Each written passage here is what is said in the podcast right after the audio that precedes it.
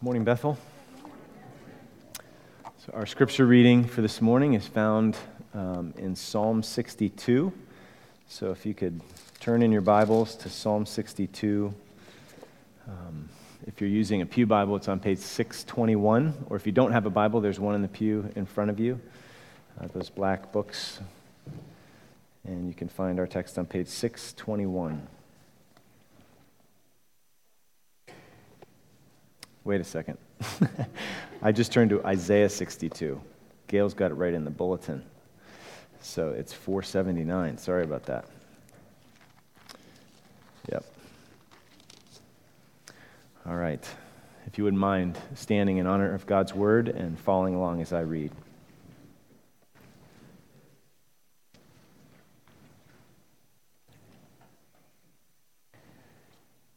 For God alone my soul waits in silence. From him comes my salvation. He alone is my rock and my salvation, my fortress. I shall not be greatly shaken. How long will, you, will all of you attack a man to batter him like a leaning wall, a tottering fence? They only, only plan to thrust him down from his high position. They take pleasure in falsehood. They bless with their mouths but inwardly they curse. For God alone, O my soul, wait in silence, for my hope is from him. He only is my rock and my salvation, my fortress. I shall not be shaken. On God rests my salvation and my glory.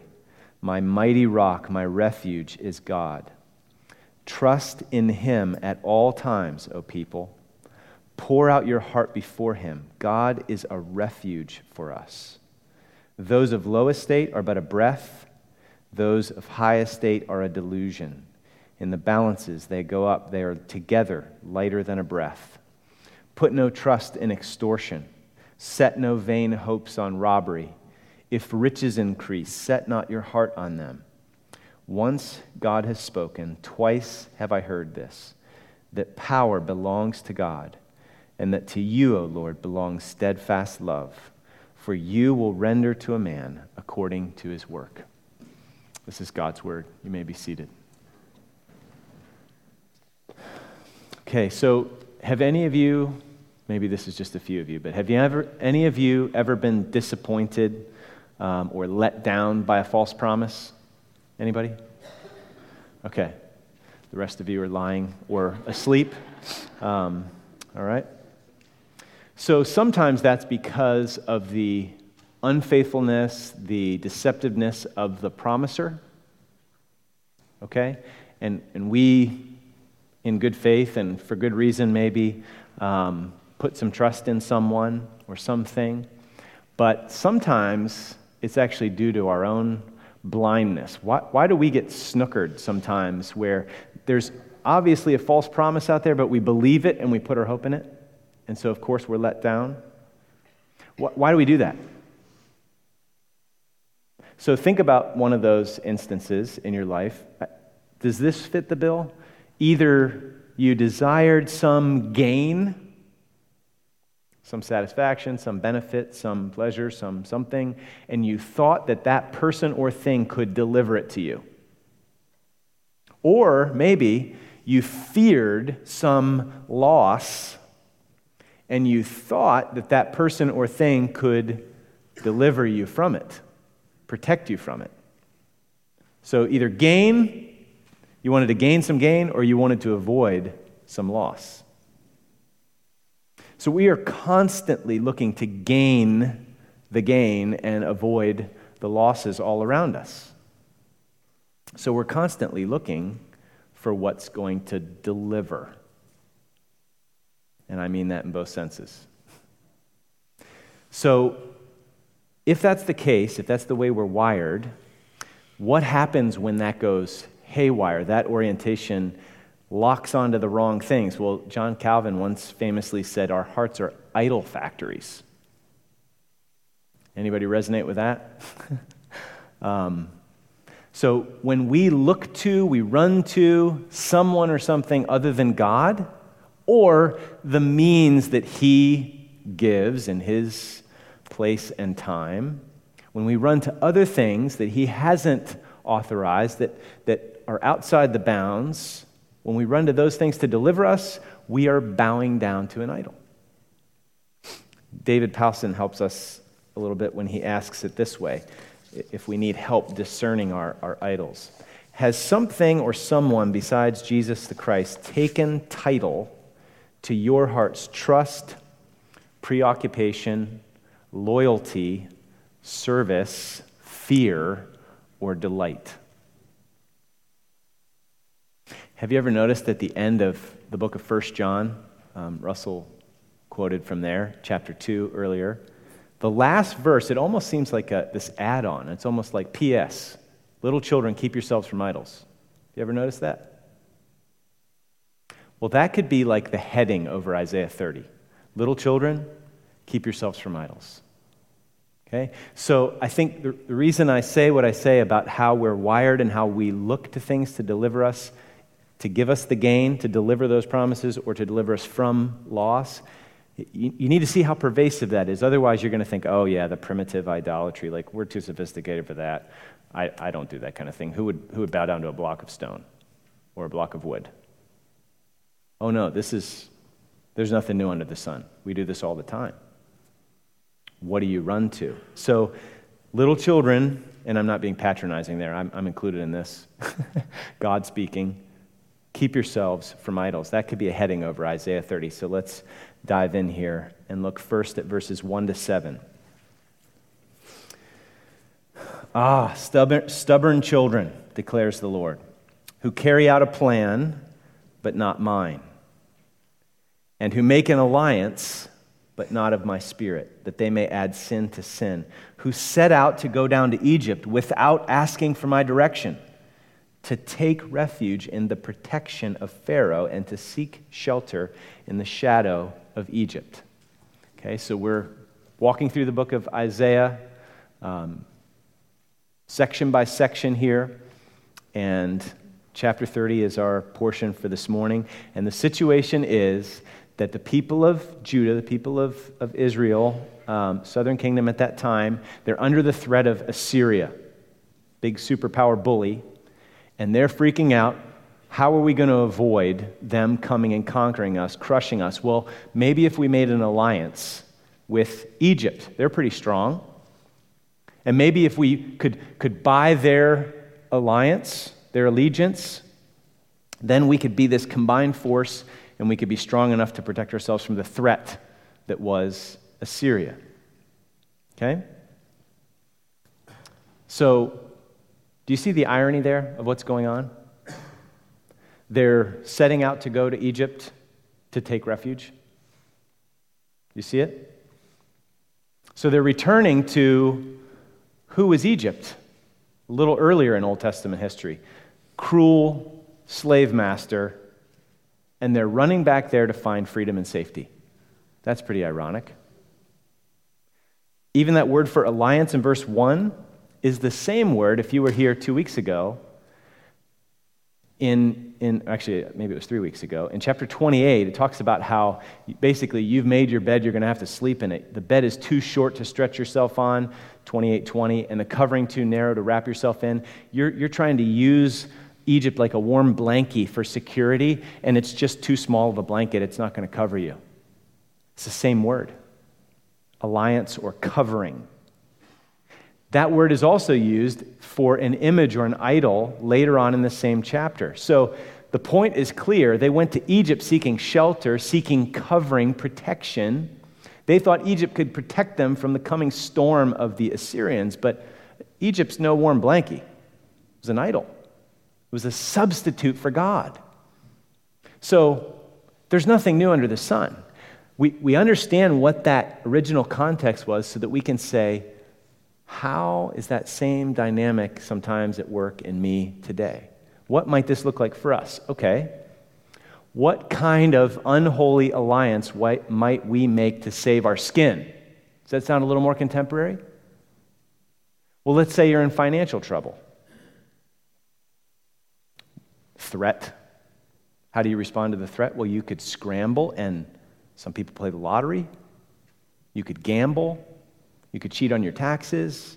You could not pay taxes. You could try to manipulate or lie to someone of means so that they'll bail you out. Do you see how that would be just the same thing? Or how many times has it happened that a Christian really wants to be married and the loneliness is killing them and they meet someone who isn't a Christian and they're willing to marry someone who's not a Christian in order to find companionship? Willing to make an unholy alliance in order to find refuge and shelter. Or, notice the context again here. This isn't just a history lesson. Think about the fact that they were they're going back to Egypt, the very place where they were delivered from. So, this back to Egypt irony can play in our idolatrous temptations. Listen to Ray Ortlund. Um, this is really, really a, a helpful quote. There's something deep inside us that diminishes past facts and magnifies present uncertainties. Somehow, God's faithfulness in the past doesn't carry weight for long. And pretty soon, we start feeling as unloved and alone as ever. It's just the way we are. It's why we need constant renewal. There's always some plausible alternative to trusting in God, something to take our eyes off of God. So let's say when you became a Christian, you used to be an alcoholic. I'm sorry, a workaholic. we'll talk about alcoholic in a minute. Let's say you used to be a workaholic. You used to look to your job success to find your validation. And then you became a Christian and realized, I'm freed from that slavery. Obviously, I'm going to work heartily, but I find my identity in Christ. And so if things go well at work, I don't hang my hat on that because ultimately my identity is in Christ. If things go poorly, then I'm, my life is not falling apart because I'm, my life is securely locked up in Christ, who God says I am. I'm His son, I'm His daughter. I know who I am. I can be secure. So you're freed from that slavery and you find your identity in Christ. Well, remember that quote from Ortlund diminishes past facts, even the facts of God's faithfulness and deliverance, magnifies present, present uncertainties. And time goes by and you haven't, things haven't quite gone like you'd hoped in certain areas of your life. Maybe you're dissatisfied in other areas. Maybe you feel like a failure at home. And you just start burying yourself in work again. And you start to look once again to your work to find some personal validation, to I'm somebody. I gotta, I gotta have something to hang on to. Failing everywhere else. At least in this area, I have some control, except that it ends up controlling you. So we go back to Egypt to feel safe and secure when our identity and security is threatened. That's pretty contemporary. So, like, wait a minute. God delivered you from Egypt. Why would you run back to them for rescue and shelter and help? It's really easy to see, duh, when we see it in somebody else, but we oftentimes can be blinded to it in ourselves. The alcoholic or a drug addict who's redeemed from that slavery.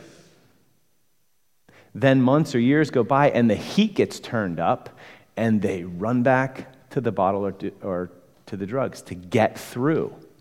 So they're running to it as a refuge, as a help. I mean, this is just pervasive. We're just wired this way. We just need to be able to see it. So, how about a woman who's been codependent or has run to shopping like a savior and then she's freed, but then she experiences some threats and forgets the past and the present is so big and fear and anxiety rise and she runs to the store like a shelter or to men like a shelter. We can do this with body image and vanity. We can do this with porn going back to Egypt. So, what is this going back to Egypt? It's rebellion. Ah, stubborn, rebellious children. This isn't my plan for you. It's not where the Spirit leads. We just had that series on keeping in step with the Spirit. Well, here we go. Taking refuge in the protection of Pharaoh? Seeking shelter in the shadow of Egypt? It's going back to slavery. Well, obviously, that is like an ugly, just slap in the face to God. So we need to see that for what it is. But also, God is so gracious, he tells us what else it is. It's not good for us. Look at verse 3. Therefore, shall the protection of Pharaoh turn to your shame, and the shelter in the shadow of Egypt to your humiliation. For though his officials are at Zoan and his envoys reach Hanes, that I know that's obscure. What does that mean? Well, those were two places, you know, of Egypt. They, they basically represent the united strength of Egypt. Oh, this strong help. And we sent this envoy down, and we're going to get them on our sides, and they're going to be, um, you know, fighting for us. Though that's the case, everyone comes to shame through a people that cannot profit them, that brings neither help nor profit, but disgrace, but shame and disgrace. It's no good. It's no help. It's no gain. It's no profit. It's no help. Verse 6 An oracle on the beasts of the Negev, which is, again, there's some sarcasm here, sad sarcasm. Judah, Judah sent this official caravan down to Egypt to buy their help. And here's God's word to them Through a land of trouble and anguish, from where come the lioness and the lion, the adder, the flying fiery serpent, they carry their riches. Here's this envoy in order to buy the help of Egypt. They carry their riches on the backs of donkeys, their treasures on the humps of camels, to a people that cannot profit them. Egypt's help is worthless and empty. Therefore, I have called her Rahab who sits still. Rahab is a shorthand, like referring to Egypt. Rahab the do nothing. so here's, let's make it a little more contemporary here. If I say, hey, I've got this great investment deal for you. Ready? Everybody ready? It's a little stock tip, like, you know, get on the edge of your seat. This is really good. This is going to be really good. Here, here are the terms high cost, no return.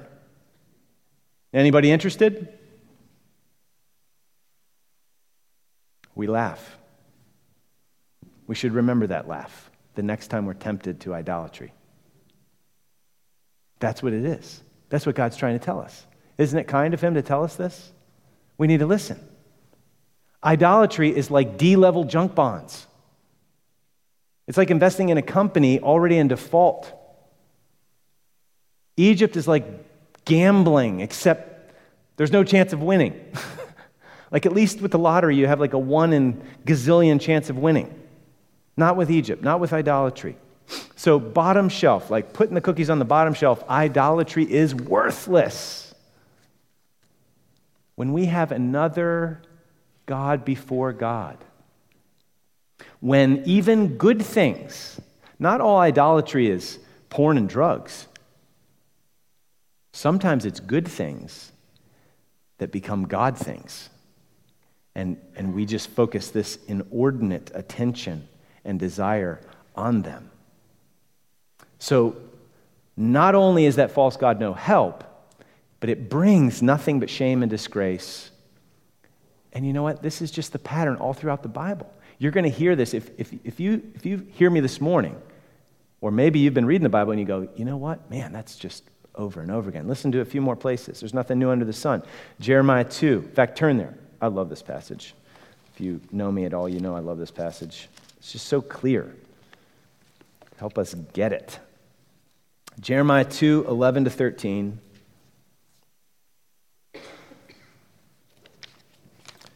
Find it on page uh, 628, the Pew Bible, if you're using that.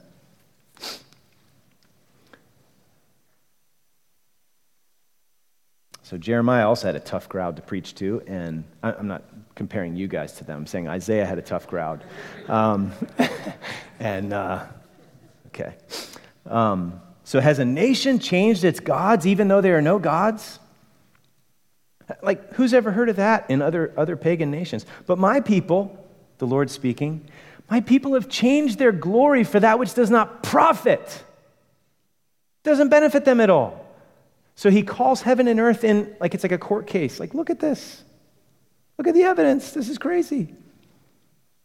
Be appalled, O heavens, at this. Be shocked, be utterly desolate, declares the Lord. For my people have committed two evils. They've forsaken me, the, the fountain of living waters and hewed out cisterns for themselves, broken cisterns that can hold no water. You know, we don't drink out of cisterns, but then they dug out holes and they collected water, and if you get a crack in the base of that thing, you're sunk. Like it's just not going to work. It's worthless. And that's what all idolatry is it's worthless. We, when, when, whenever we give way to idolatry, little children, keep yourself from idols, we're basically looking this cold, clean, clear, crisp, overflowing fountain of living waters in the face and going, I'm thirsty, but you're just not going to do it. And you lick the rust off the bottom of a dirty, broken cistern. That's how insane idolatry is, and we all give way to it. That's what false gods are like. See another example, this same, an echo of the same idea, Philippians 3.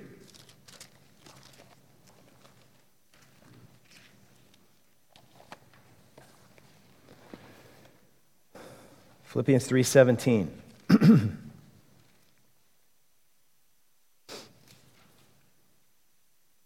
Paul writes, "Brothers, join in imitating me as he finds all of his gain in Christ." We'll come back to that.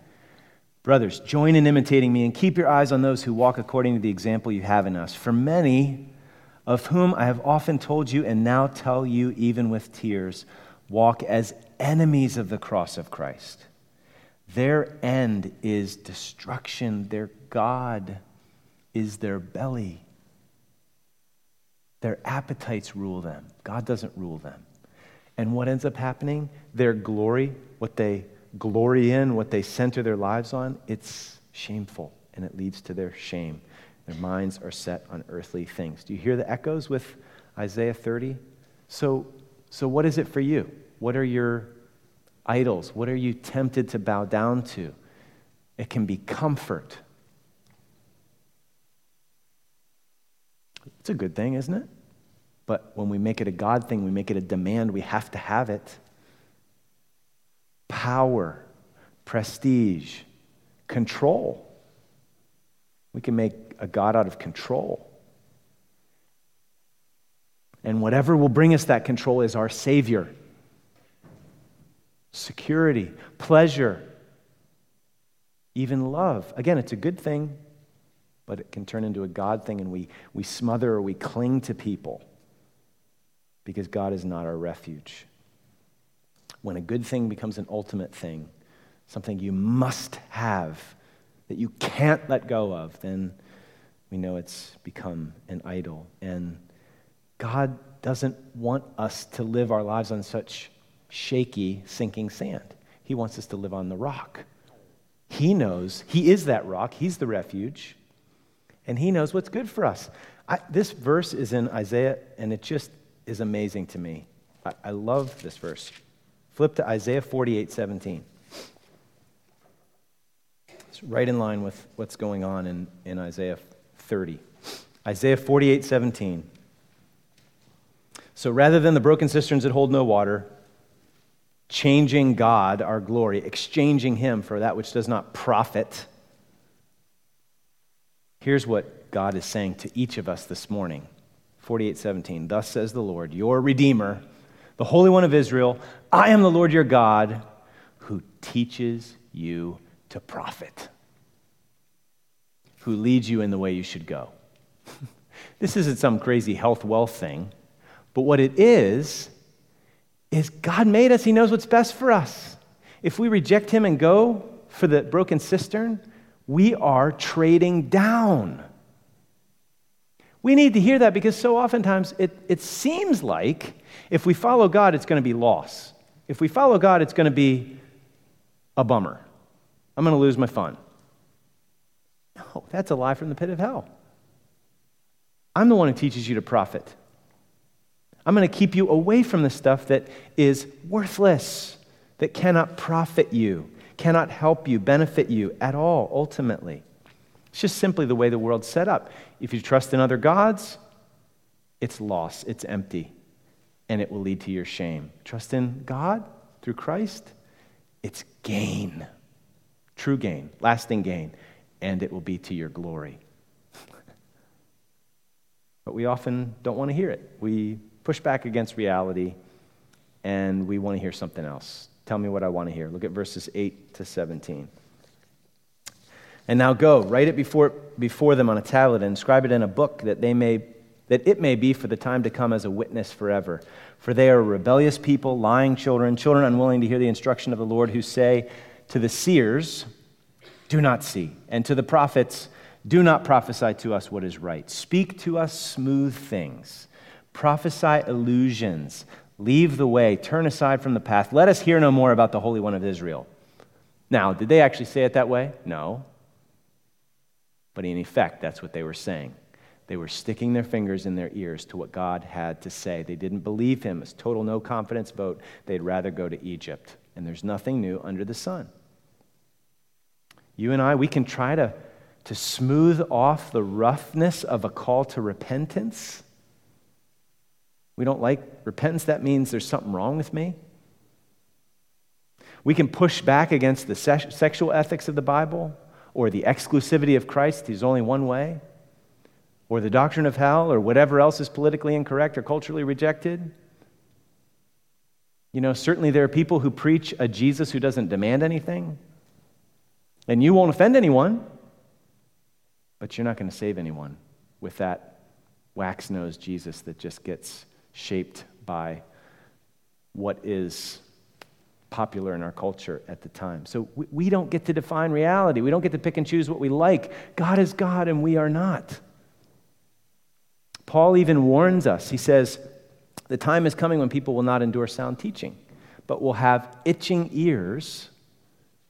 But having itching ears, they will accumulate for themselves teachers to suit their own passions and will turn away from listening to the truth and wander off into myths. Okay, so the Word of God, it confronts us oftentimes. Preach the word. What did he say to Timothy? Be ready in season, out of season, reprove, rebuke, correct, train in righteousness. Okay, so if if we get around the word, that's what's going to happen. We're going to get reprove, rebuke, but it's loving because God wants to shape us and mold us and keep us on his path because he knows what's best for us. So the word of God confronts us. It tells us and shows us who we really are and what we really need. And yes, we push back, but when we do, there's consequences. We need to know it. Look at verse 12. Therefore, thus says the Holy One of Israel, because you despise this word, that's what they were doing. And so this is, ought to be a warning to us not to push back.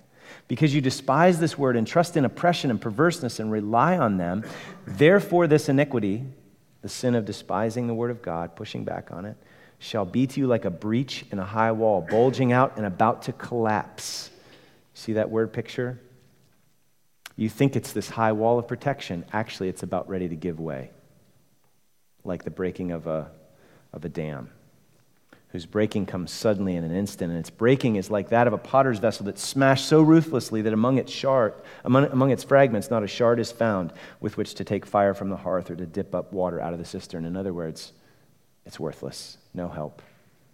For thus says the Lord God, the Holy One of Israel, in returning and rest you shall be saved. In quietness and in trust shall be your strength. Trust me, don't run to Egypt. so, isn't it crazy? How do we hear that and reject that? isn't that good news? In returning and rest you shall be saved. In quietness and trust shall be your strength. I, I noticed something this morning. Look, look at verses 9 to 11 again. Here's this rebellious people, and they say to the prophets, God's spokesman, you know, tell us what we want to hear. Why would we want the prophet to speak smooth things and prophesy illusions? Is because we think that God's message is too harsh. We don't like stuff that cuts against the grain of our souls. But what's the message? In returning and rest, you shall be saved. In quietness and in trust shall be your strength. Like, why would we push off that good message? So, their response to that good word, that good news, you were unwilling. You said, No, we will flee upon horses. We need to be practical here. We need some military strategy. Therefore, you shall flee away, and we will ride upon swift steeds. Therefore, your pursuers shall be swift. You see the consequences? A thousand shall flee at the threat of one. At the threat of five, you shall flee till you are left like a flagstaff on the top of a mountain, like a signal on a hill serious consequences for ignoring God's word. So, do you see it? Do you see it? Like how often And I'm an idiot like this too. How often we trade the green pastures and quiet waters for the desert of our own devices. We turn away from come to me, all you are weary and heavy laden, in order to run incessantly on the hamster, wheel of our own efforts and anxieties and fears. It just seems so much more responsible to fret, so much more realistic. Where are we running? Who are we hoping and trusting in? Where's our refuge? So, how would you expect, like if that's the scenario, at least back then, maybe this isn't true for all of us, although it is true at times for all of us, I think. How would you expect God to treat people that blatantly reject his help like this? It's a pretty ugly picture, isn't it? That slap him in the face and run to pathetically poor substitute saviors. How would you expect him to respond? What's your view of God? How many people outside the church, how, how often do you hear this in the news or, or just kind of in pop culture? the God of the Old Testament is angry and vindictive.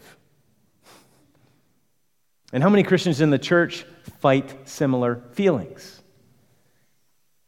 Well, sure, God gets angry. He's also angry in the New Testament at times, okay? So it's the same God. But here, make sure that you see what this passage says about the character of God. This is huge. Look at how he responds, verses 18 to 21. Therefore, the Lord waits to be gracious to you. Like he could just, fine, I'm just going to smoke him. The Lord waits to be gracious to you, and therefore he exalts himself to show mercy to you. For the Lord is a God of justice. Blessed are all those who wait for him. For a people shall dwell in Zion. In Jerusalem you shall weep no more. He will surely be gracious to you at the sound of your cry. As soon as he hears it, he answers you. Oh, what a God who loves to show mercy and grace. He's eager to show mercy and grace. Is that your conception of God? If it's not, you need to let the Bible shape your conception of God. And then look at verse 20 and 21. And though the Lord give you the bread of adversity and the water of affliction, yet your teacher will not hide himself anymore, but your eyes shall see your teacher. Notice the capital T. And your ears shall hear a word behind you saying, This is the way, walk in it when you turn to the right or when you turn to the left. So here's, here's God's modus operandi, how he works. He loves to get our attention. And he will do it with the bread of adversity and the water of affliction at times. And he doesn't do that getting our attention with suffering or threats or whatever. He doesn't do it because he gets some sick pleasure out of watching us squirm. He does it because we're such stubborn children, and sometimes he has to shout to get our attention. And all of that because he wants to be gracious to us. He exalts himself in order to have mercy on us. So, where is this passage pointing if the Bible is one story?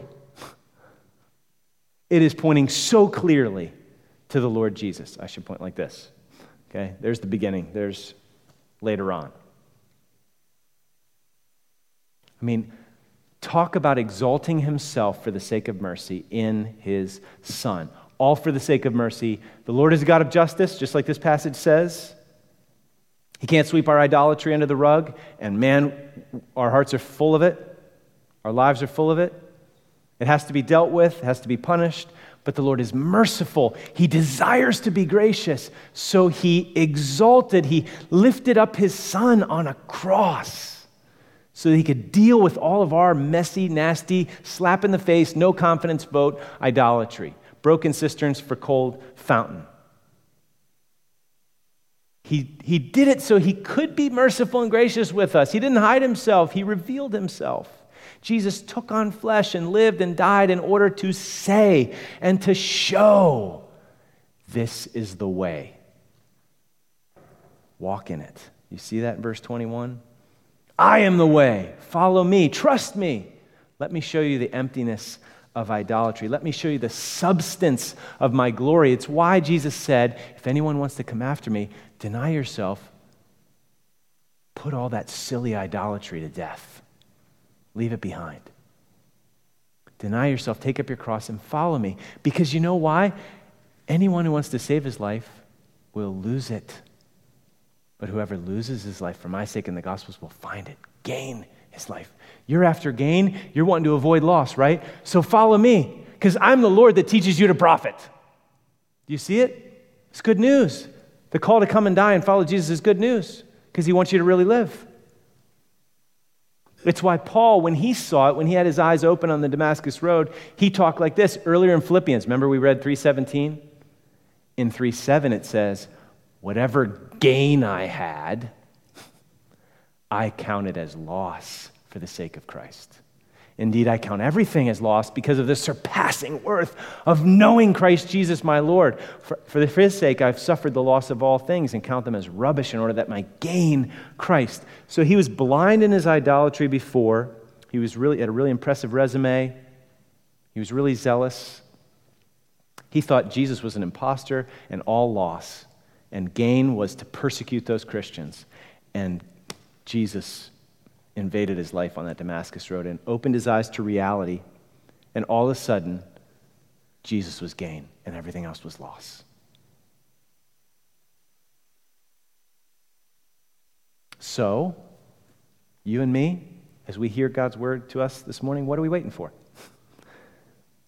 Look at verse 18. Therefore, the Lord waits to be gracious to you. That's his character. Therefore, he exalts himself to show mercy to you. Hopefully, you see him exalted even this morning in this passage, his character. For the Lord is a God of justice. Blessed are those, all those who wait for him. Rather than running to other substitute gods and saviors. Now look at verse 15. For thus said the Lord God, the Holy One of Israel, in returning repentance and rest, you shall be saved. In quietness and in trust shall be your strength. How does the Lord feel toward rebellious, stubborn children? He longs to be gracious. So he says, Return to me. Repent and find rest. So, what do we need to do? We need to call our idolatry what it is. We can't lie to ourselves and shift the blame. See, if when the Bible tells us who we really are, it, it, it kind of offends us sometimes. It steps on the toes of our soul. Ooh, I'm not as good as I thought I was. And so we can just go keep living a lie and say, I'm not that bad, I'm not that bad, I'm, I'm a lot better than this person, I'm a lot. Or we can say, You're right, that's right, but you are so merciful and gracious. And so you return and you find rest because you've been honest. You've been, you've been connected with reality, God's glory, and our sinfulness and idolatry, and Jesus' wonderful, merciful grace. So if you're unwilling to call idolatry what it is, then you'll never repent and you won't return and find rest. In quietness and trust shall be your strength. So, if we know the worthlessness of idolatry, and if we see that God alone is worthy of our trust, then we're going to return to Him over and over and over again. And, and because He's the only refuge for our souls, He's the only one that can save. And what ends up happening is we lose our nothings. Remember Rahab, the do nothing? so idols are nothing. They can't help you, they can't profit you. We hold on to them so tightly, and they don't do anything ultimately for us. So when we get this, when we return, we open up our hands, drop the nothing that we're clinging to so tightly, and we run and we cling to our refuge. So we lose nothing because all we lose is the nothing. All we lose is the idolatry, the, idol- the idols that are really nothing in the first place. You get that? And we gain everything because what do we latch onto? Our true refuge in God. So losing nothing, gaining everything. Look at verse 22. Here's what happens.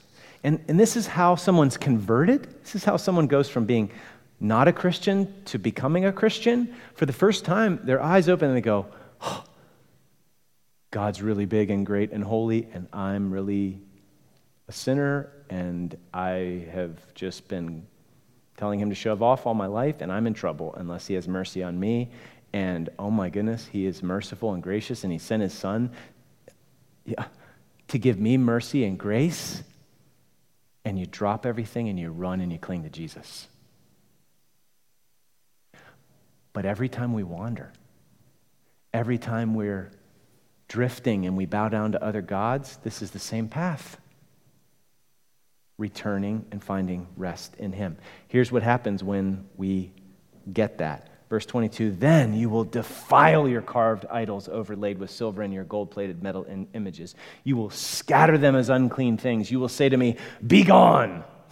or you will say to them, Be gone. If you say me, be gone, maybe you're getting tired or something.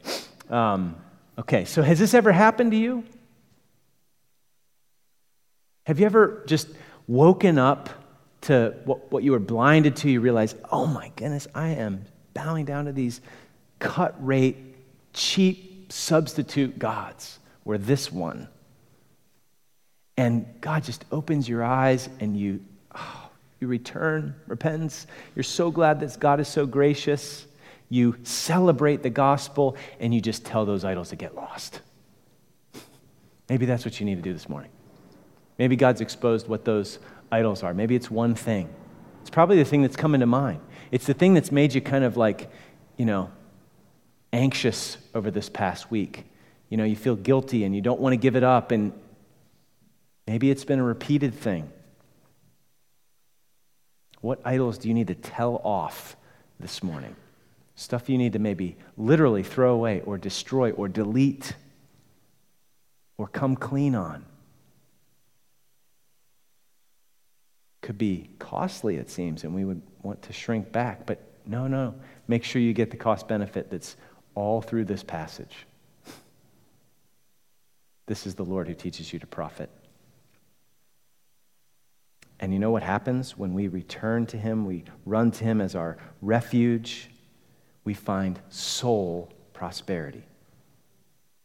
Because the real God can give real help. Remember Isaiah 48 17? Thus says the Lord, your Redeemer, the Holy One of Israel I am the Lord your God who teaches you to profit, who leads you in the way you should go. Look at verse 23. Here's what happens. So they lived, obviously, in agrarian society, land was everything.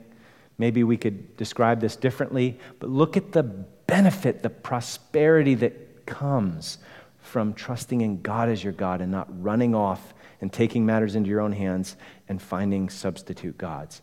And he will give rain for the seed with which you sow the ground, and bread, the produce of the ground, which will be rich and plenteous. In that day, your livestock will graze in large pastures, and the oxen and the donkeys that work the ground will eat seasoned fodder, which has been winnowed with shovel and fork.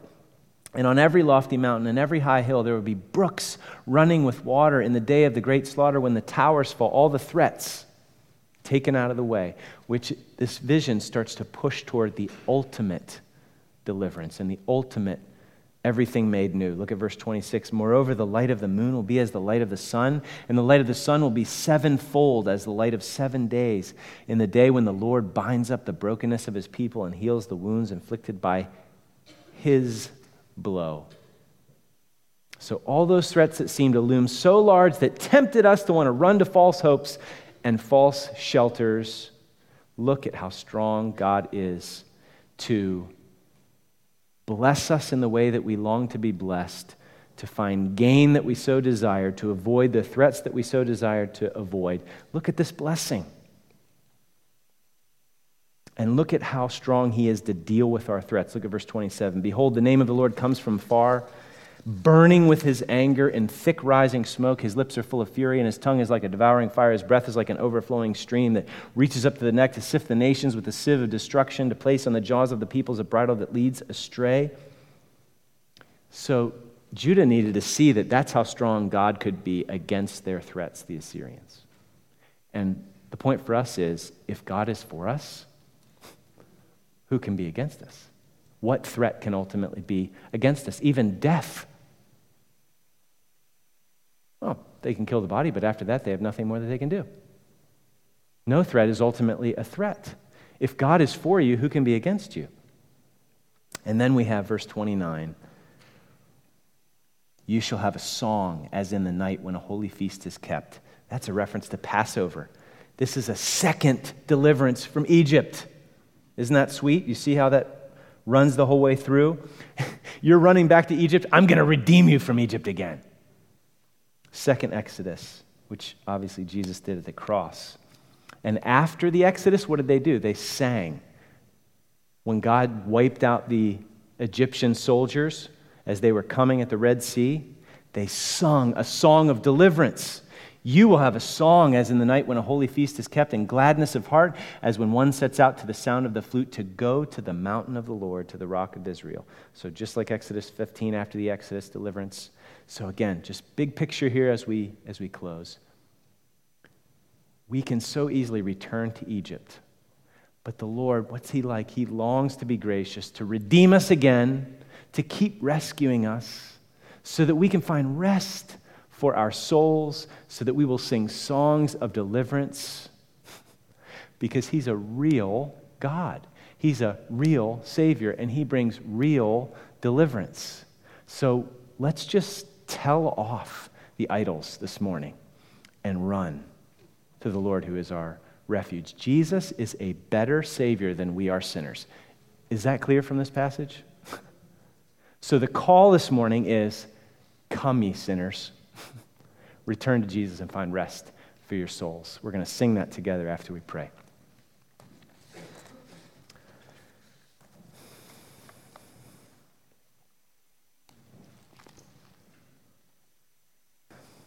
Oh God, by your Spirit, would you please shine the spotlight in each heart and show them, show each of us, show me where I am, where we are bowing down to other gods. We have other gods besides you. Please convict us by your Spirit. Please expose that. Just deal with our blind spots and our blindness. And help us to see that this is a loving, good thing that you would convict us.